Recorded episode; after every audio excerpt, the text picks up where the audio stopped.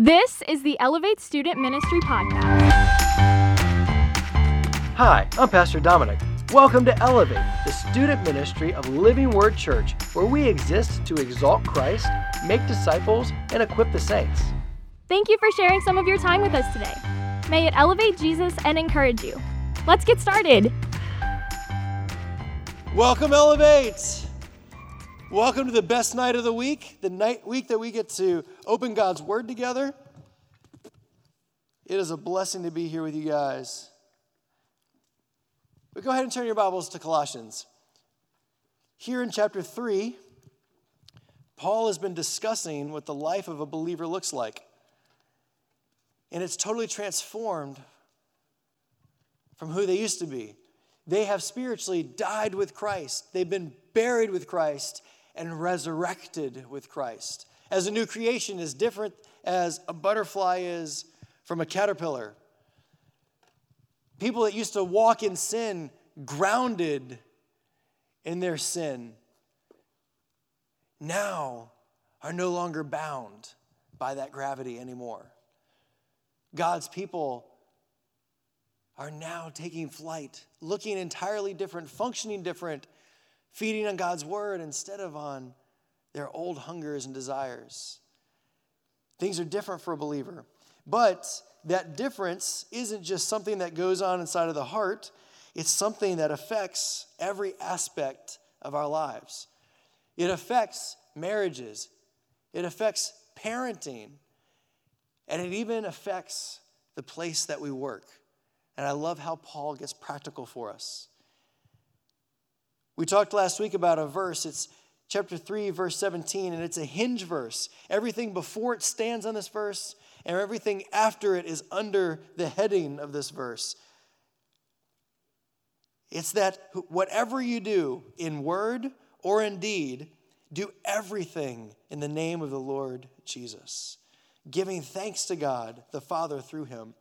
And so this applies to husbands, wives, children, parents, masters, and servants. We're doing everything to his glory. Believe it or not, those of you who know my personality would see this as definitely contrasting. I worked at Hollister. I worked at Hollister for a day. Actually, it was for four hours. So I had my first shift, and they called me in for my second shift, and I wasn't expecting my parents to drive in from out of town, and they were like, hey, we're here. So I, I went in for my second shift. I told my boss they were there. He said, No, you can't get off. And I left. And as I was leaving, he said, You don't have a job if you leave. And I don't work at Hollister and never did again. And looking back now, as I was studying to get ready for tonight, I would have patted myself on the back to say, I'm a man who chooses family first. But as I was reading tonight, I was actually a little convicted about this story that I've always kind of crowned myself as the hero of. Because the reality of my little Hollister story is that it wasn't a matter of choosing family over work. I was actually choosing what I wanted over a commitment I had made. I had committed to be at this shift, and I walked out on my responsibility. It changes things whenever we look at Scripture to see who our ultimate authority is. We're going to start in verse 22. And the first thing Paul is trying to communicate to us is we obey the Lord through obeying our authorities. Verse 22 Bondservants, obey in everything those who are your earthly masters, not by way of eye service as people pleasers but with sincerity of heart, fearing the Lord. Whatever you do, work heartily as to the Lord and not for men, knowing that from the Lord you will receive the inheritance as your reward. You are serving the Lord Christ. For the wrongdoer will be paid back for the wrong he has done. There is no partiality. Masters, treat your bondservants justly and fairly, knowing that you also have a master in heaven. So I want to go ahead and lay this right out there. Bondservants is a really nice way of saying slaves. This is the same word doulos, slaves. Slavery was a societal norm in the Roman cities, and it took on both the form of a sinful human trafficking, enslaving of people and robbing their rights, and it also had the form of indentured servants, where there was actually a commitment between the servant and the master that they would work for a certain amount of time to pay off a debt or to raise money. And at the end of that time, there was some sort of fulfillment of that contract. But both are absolutely common in Rome in this day. And now, Paul, even though it's subtle, is actually very clear. He is pushing back against the Roman paradigm of slavery. In both cases, whatever the situations, slaves were seen as not just secondary, but third citizens. They were treated like animals. It was awful. Remember, we talked last week that wives and children were treated as second class citizens, and then this was another tier lower. But Paul, surprisingly, isn't calling for an uprising, nor is he supporting what Scripture recognizes as evil. The New Testament condemns slavery in at least two different places in 1 Timothy 1 and in Revelation chapter 18. But he's dealing with a bigger issue, and it's an eternal issue. He's teaching how those who are in Christ, those who have been transformed by Christ in their lives, now relate to authority figures. And it's right here that it becomes applicable to us because we all have authorities in our lives. Tonight, I want to lean more towards discussing what it would be like to have a boss for those of you who work and will work. But it also applies to every authority that we have in our lives parents, teachers, coaches, pastors, those authorities that God has put into your lives. So, how do believers magnify the Lord Jesus through being under authority? That's our question for the night. So, bondservants, obey in everything those who are your earthly masters. Now, it's easy to miss. I told you that Paul is pushing back against the societal understanding of slavery. The first thing that he's doing is he is elevating the servants and masters in the house to being brothers and sisters in Christ. He is addressing the people that would never be addressed. He is writing to, he's saying, You guys, you guys in the corner, come up here. You guys that are at people's feet and washing feet, and you guys that are cleaning, you guys that are, that are under the thumb of society, step up. I'm addressing you as brothers and sisters in Christ. When you look back at verse, what is it, 11? Paul makes this clear that in Christ, there is not a Greek or Jew, circumcised or uncircumcised, barbarian, Scythian, slave or free, but Christ is all and in all. Paul is addressing the lowest of society and he is elevating them to say, in Jesus Christ, we're brothers and sisters. But you are still men and women under authority. In Christ's kingdom, there are no less thans. Everyone is on equal, equal footing. But Paul doesn't give them room to be insubordinate, to revolt, to run away, but he commands them to emulate the Jesus that they serve. Go check it out. Philippians chapter 2. Jesus took on flesh, making himself into the form of a servant, even unto death that Jesus came not to be served, but to serve. And the word servant there in Philippians 2 is the word slave. He made himself, he goes from the throne of glory to make himself a human who would be tortured on our behalf. And so he's encouraging these people under authority. He's, a, he's encouraging us who are also under authority figures to serve as Jesus served, as our primary example. This word obey here, when he says bondservants, obey, this is the Greek word of someone who hears a knock at the door and respond. They go to the door. So this isn't just listen like with your ears, like what my kids do, and I'm like, everyone come to the table, and nothing happens in the house.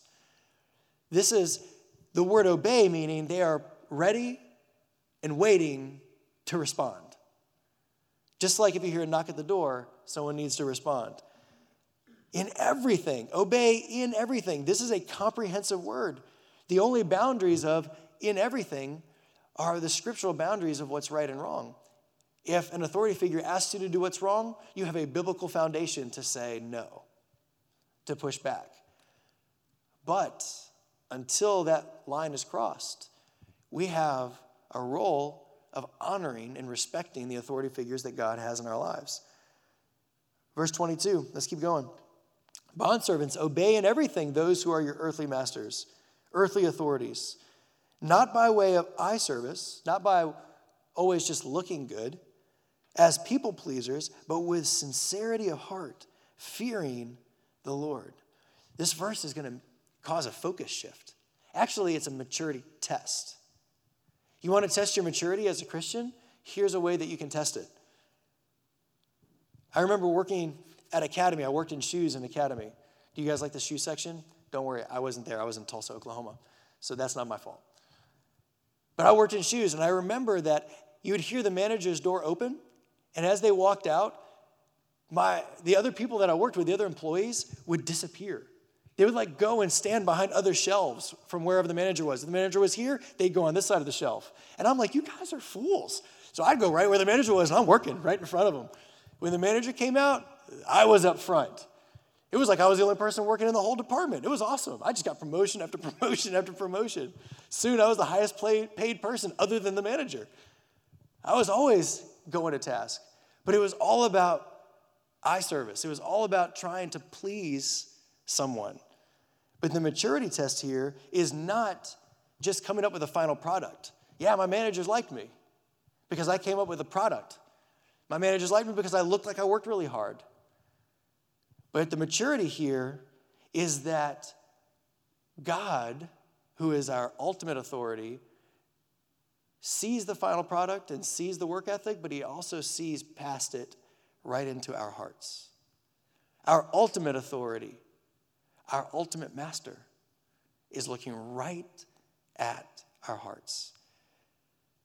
Not by way of eye service as people pleasers, but with sincerity of heart.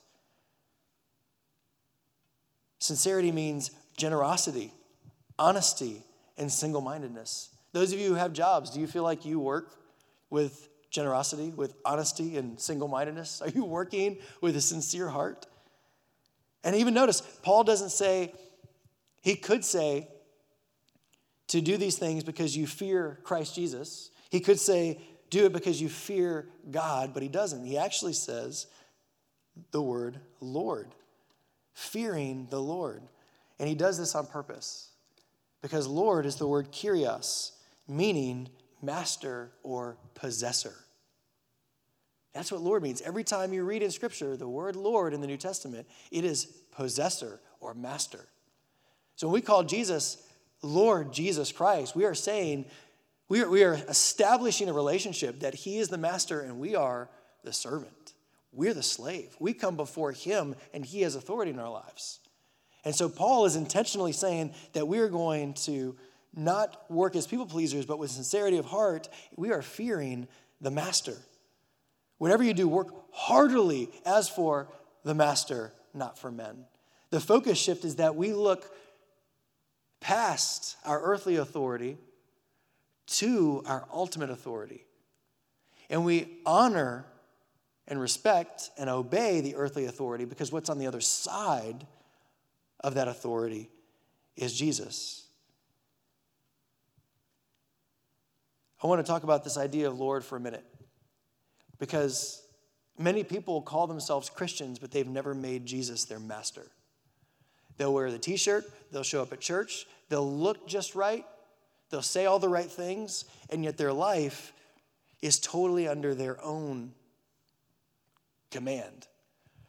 The throne in their heart is the place that they sit, not Jesus. They want to be the masters of their destiny, the captains of their ship. But I want to jog back your memory to a story that Jesus is foretelling a future event when he will be sitting in judgment and people will stand in front of them and they will say, Lord, Lord, we did all these great things in your name. And he will respond to them Depart, I never knew you. Think about that story in what we just learned. They come to Jesus and they say, Master, Master, I did all these things for you. And Jesus' response is, I was never your master. You were your own master. It changes everything. Have you repented of your sin? Have you believed in the gospel? Have you made Jesus your master? I love what Pastor Matt Carnes said a couple years ago. He said, If you're not fearing the Lord, then you are still in charge and you're not a slave of Christ. Work heartily. This word heartily means work with your soul, with your very life force. You're putting everything you've got into this. This speaks of the quality of work and it speaks of our motive behind it.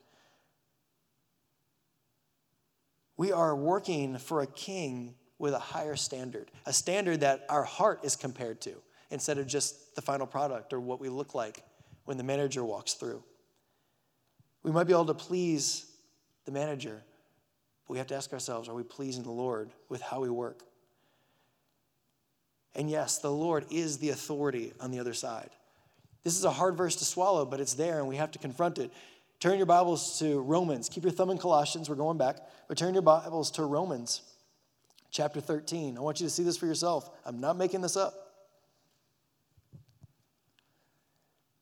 This applies to our earthly governors, presidents, leaders.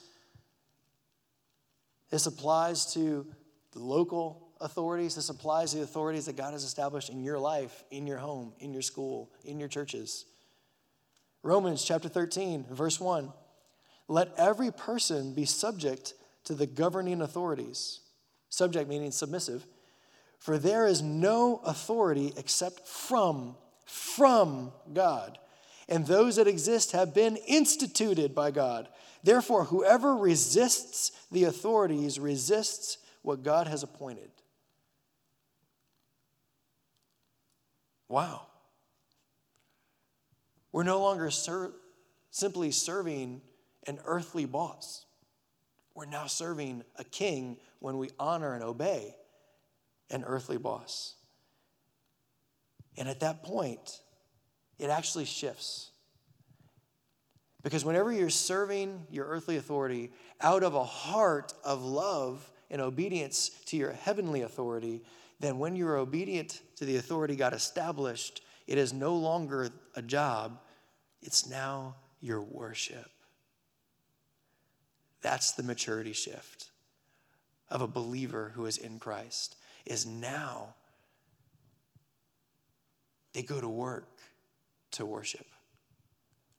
They don't just go to church to worship anymore. They go to school to worship. They go clean their room to worship. They wash the dishes to worship. They clean the ice cream machine to worship. This is the shift. This is where we're growing to as men and women of God who are in Christ, who have been made new, who are under authority and ultimately under God's authority. I want to call up Shane and Elijah. Shane, my main man, wearing red, he's going to represent Jesus. Elijah, my main man, wearing gray and burgundy. Let's just make Elijah my generic boss. All right, so Shane is representing Jesus, Elijah, my generic boss. Now, let's say my boss, my manager, the authority of my life gives me a task. You remember that uh, project I've got you working on? I need this done by Friday. Have you ever complained to God? You ever complained to God that you just don't know what He really wants for your life? Maybe, maybe you'll say a prayer, something like this. You'll say, Jesus, what is it you want for my life? Dominic, I put your authority in your life. I need, I need this this done by Friday. Does this visual make sense? The Lord appointed the authority put in my life. And so my honoring my authority has now become worship because I'm being obedient to the God who put him there. Is this a good visual? Does this make sense? The second thing Paul wants to communicate to us is that the Lord rewards and disciplines. Let's go back to Colossians chapter 3. So, bondservants, obey in everything those who are your earthly masters, not by way of eye service as people pleasers, but with sincerity of heart, fearing the Lord. Whatever you do, work heartily as unto the Lord and not to men, knowing that from the Lord you will receive the inheritance as your reward. You are serving the Lord Christ. Again, we're not just submitting to an earthly authority, but past them, through them to Jesus. And because we're serving Jesus, our reward doesn't just come as a paycheck anymore. The reward isn't just maybe notoriety or respect from a boss or other employees. Now, because we're worshiping through our work and through our obedience, there's a reward from our heavenly authority, from our ultimate master, Jesus. And his rewards, listen, this is good stuff. His rewards are for his kids, even when nobody else notices what you've done. When you work hard and no one sees it, your heavenly master does. His rewards are for whenever you have a lousy boss. When he appoints a boss in your life that is not good, he rewards. He rewards every attempt that you go above and beyond. He rewards every drop of sweat, every inconvenience, every compliance to authority, whether it's seen or not seen, every sacrifice when it's done as worship instead of simply self advancement. You have a heavenly master who is taking care of you, who is watching the motives of your heart. And then, continuing on, verse 25 is the other side. For the wrongdoer will be paid back for the wrong he has done, and there's no partiality. So there's blessings when we work with a sincere heart, but also there's justice whenever we slack off, whenever we hide behind the shelves to try to not be seen that we're not working, whenever we do a half cocked job, whenever we steal, steal time, whatever it is. The Lord brings justice. And don't forget, He knows the motives of your heart. Even if you are putting on the best show that everyone believes, He knows because He judges our hearts. And third, our authorities, those who are in Christ, are to operate in justice. Verse 1 of chapter 4 Masters, treat your bondservants justly and fairly, knowing that you also have a master in heaven. I love how Paul handles this. Just like last week, we read that real flinchy part where Paul actually instructs wives to submit themselves to their husbands. But because of the context that Christ is building, this is the safest, most thriving possible environment for her to risk submitting in. And he does the same thing here.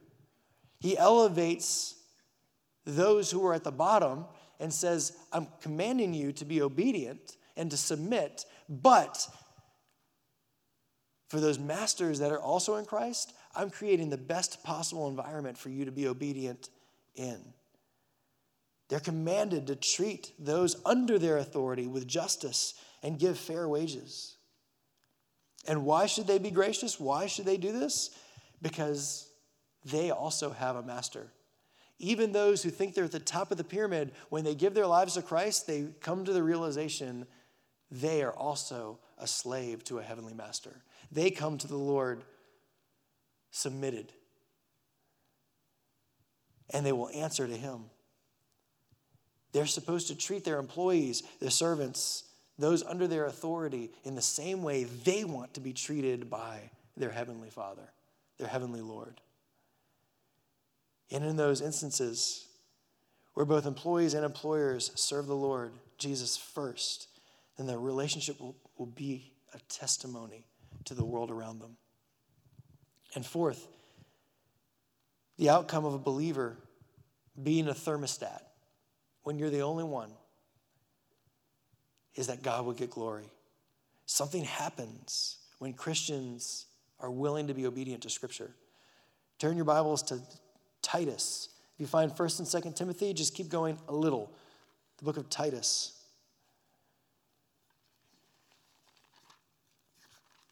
You might miss it, it's tiny. Titus chapter 2. We're going to start in verse 9. Again, it's talking to bondservants. Bondservants are to be submissive to their own masters in everything. Listen to this. They are to be well pleasing, not argumentative. Sting anybody? Not argumentative. Not pilfering, which means stealing, but showing all good faith, so that, why? Why are we doing all this? So that in everything they may adorn the doctrine of God, our Savior. Adorn means to magnify, to beautify, to show it off. You're showing off your faith as being beautiful. Christians should be the hardest working, most trustworthy, most faithful, most honest, most overachieving, most punctual people in the workplace. If someone said, Hey, boss, I want you to divide up the people that you trust the most and the hardest workers from those that aren't, he should go like this that one, that one, that one, that one, that one, and that one. Divide up, and then God looks down and goes, Those are my kids. There should be such a clear line between those who are giving everything they have because they're not working as to a human boss anymore, but they're working as worship unto the Lord. And whenever that clarity is surfaced, that there's something different, it's then that the opportunity to say, I, I serve Jesus magnifies and adorns our faith. Then, and I was really excited about this part. If you're thinking to yourself, well, Dom, yeah, that's, uh, that's good in theory, and I, I don't think they really understand kind of like what's going on in my work environment. And uh, it might be loosely applicable to other people, but you know, we're just we're just talking generalities here, right? I've got news for you. Paul didn't just write this stuff out of the top of his head.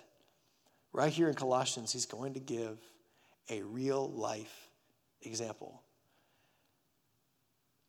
Turn your Bibles just one page over, Colossians chapter 4. Go back to Colossians, turn to Colossians chapter 4.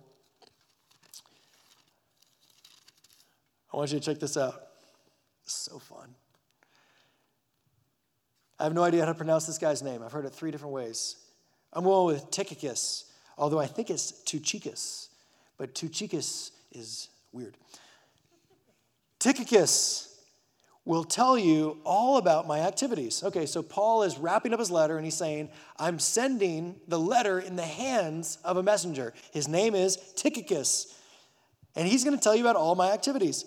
He is a beloved brother and faithful minister and fellow servant in the Lord.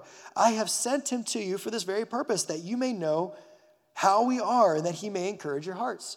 This is really important. Paul, right now, is in prison, in case you forgot. He is in a dirty, wet, nasty prison in Rome. He's like thrown away, the key is gone. This is Paul. The only way he is surviving, like they didn't feed you in Roman prisons. You were fed by family members and people that cared about you, who brought you stuff to survive.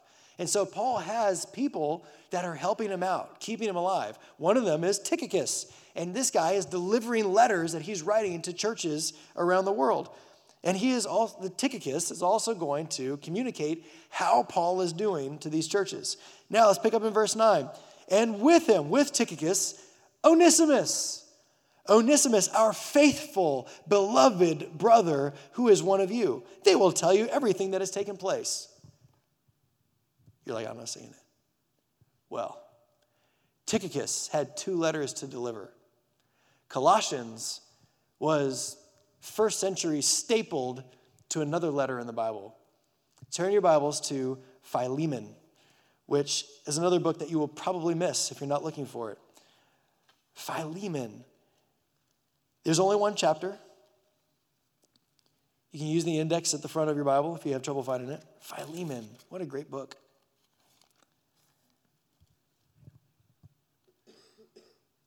Let me give you some backstory.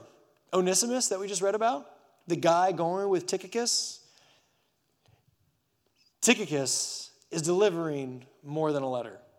He's actually delivering a letter plus Onesimus. You see, Philemon was in charge of a church, a house church. It was his house.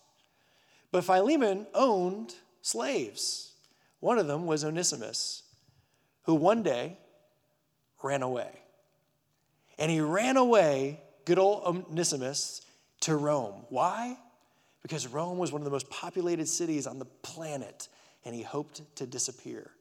But somehow, in some way, Onesimus encountered Jesus, encountered Christianity, and found Paul in prison and became one of the men that was serving Paul, helping him, keeping him alive, taking care of him. And Paul discipled Onesimus, and the two of them came to a conclusion, a painful conclusion.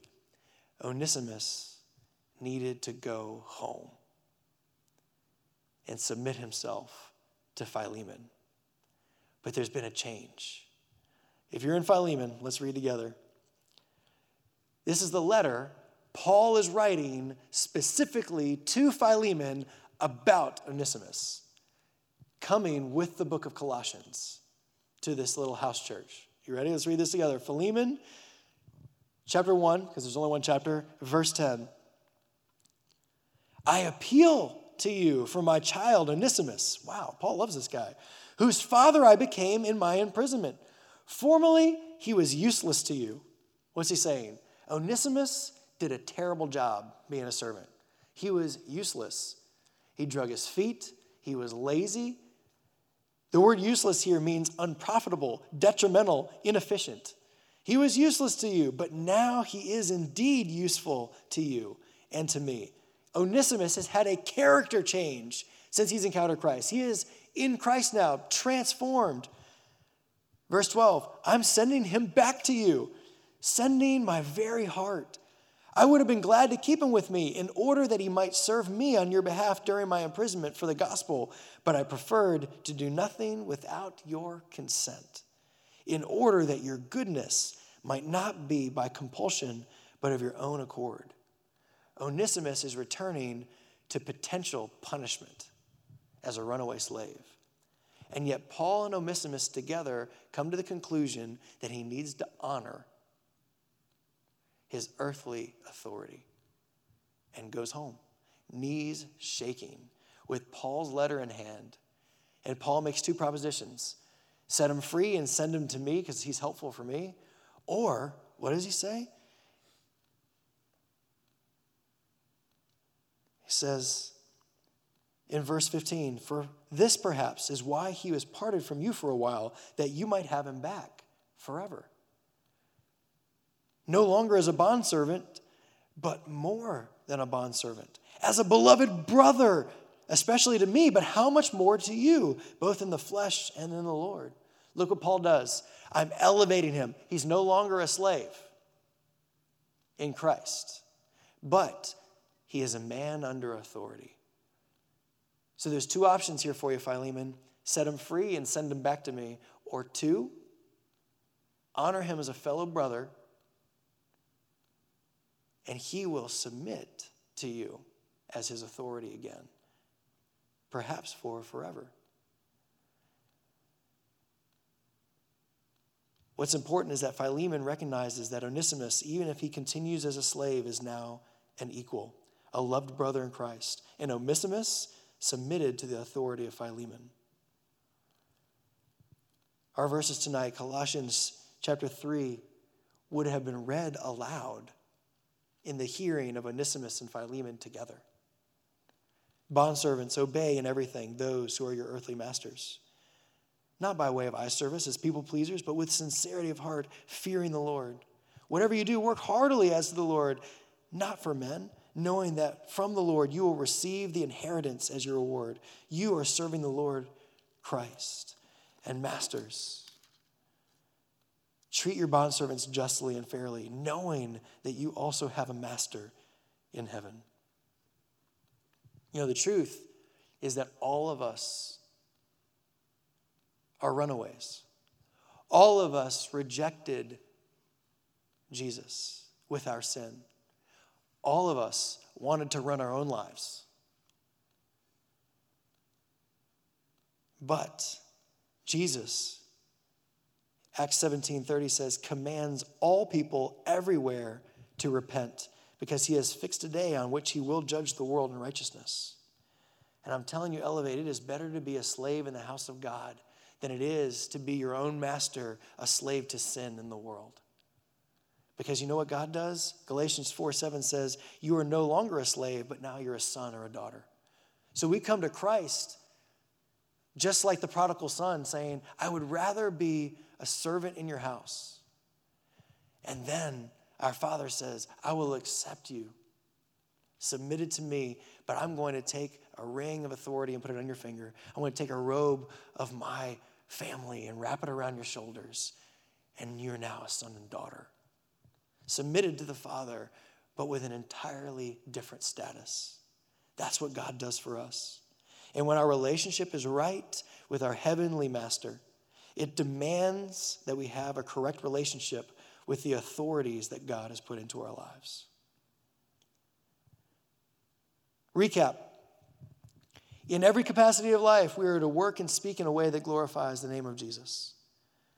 Those who are under authority are to obey their authorities, not only in external action and attitude, but from a sincere heart. Christians obey their heavenly master by honoring their earthly authorities, and when they do, it becomes their worship.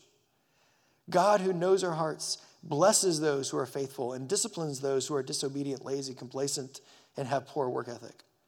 Authorities, and someday you guys will be authorities. Some, many of you will become bosses, many of you will become disciplers. Authorities recognize that those under you are equals in Christ and treat them with justice and fairness.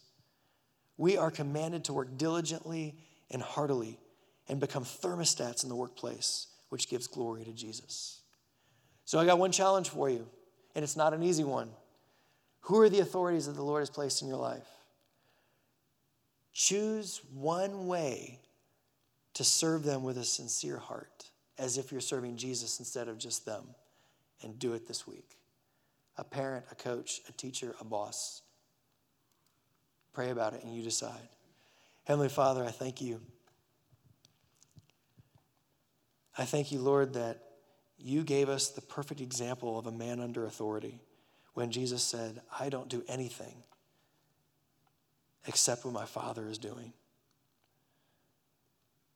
Thank you, Lord, that if you, the King of creation, were willing to submit yourself for our behalves, Lord, I pray that we would submit ourselves for you and to you through the authorities you place in our lives.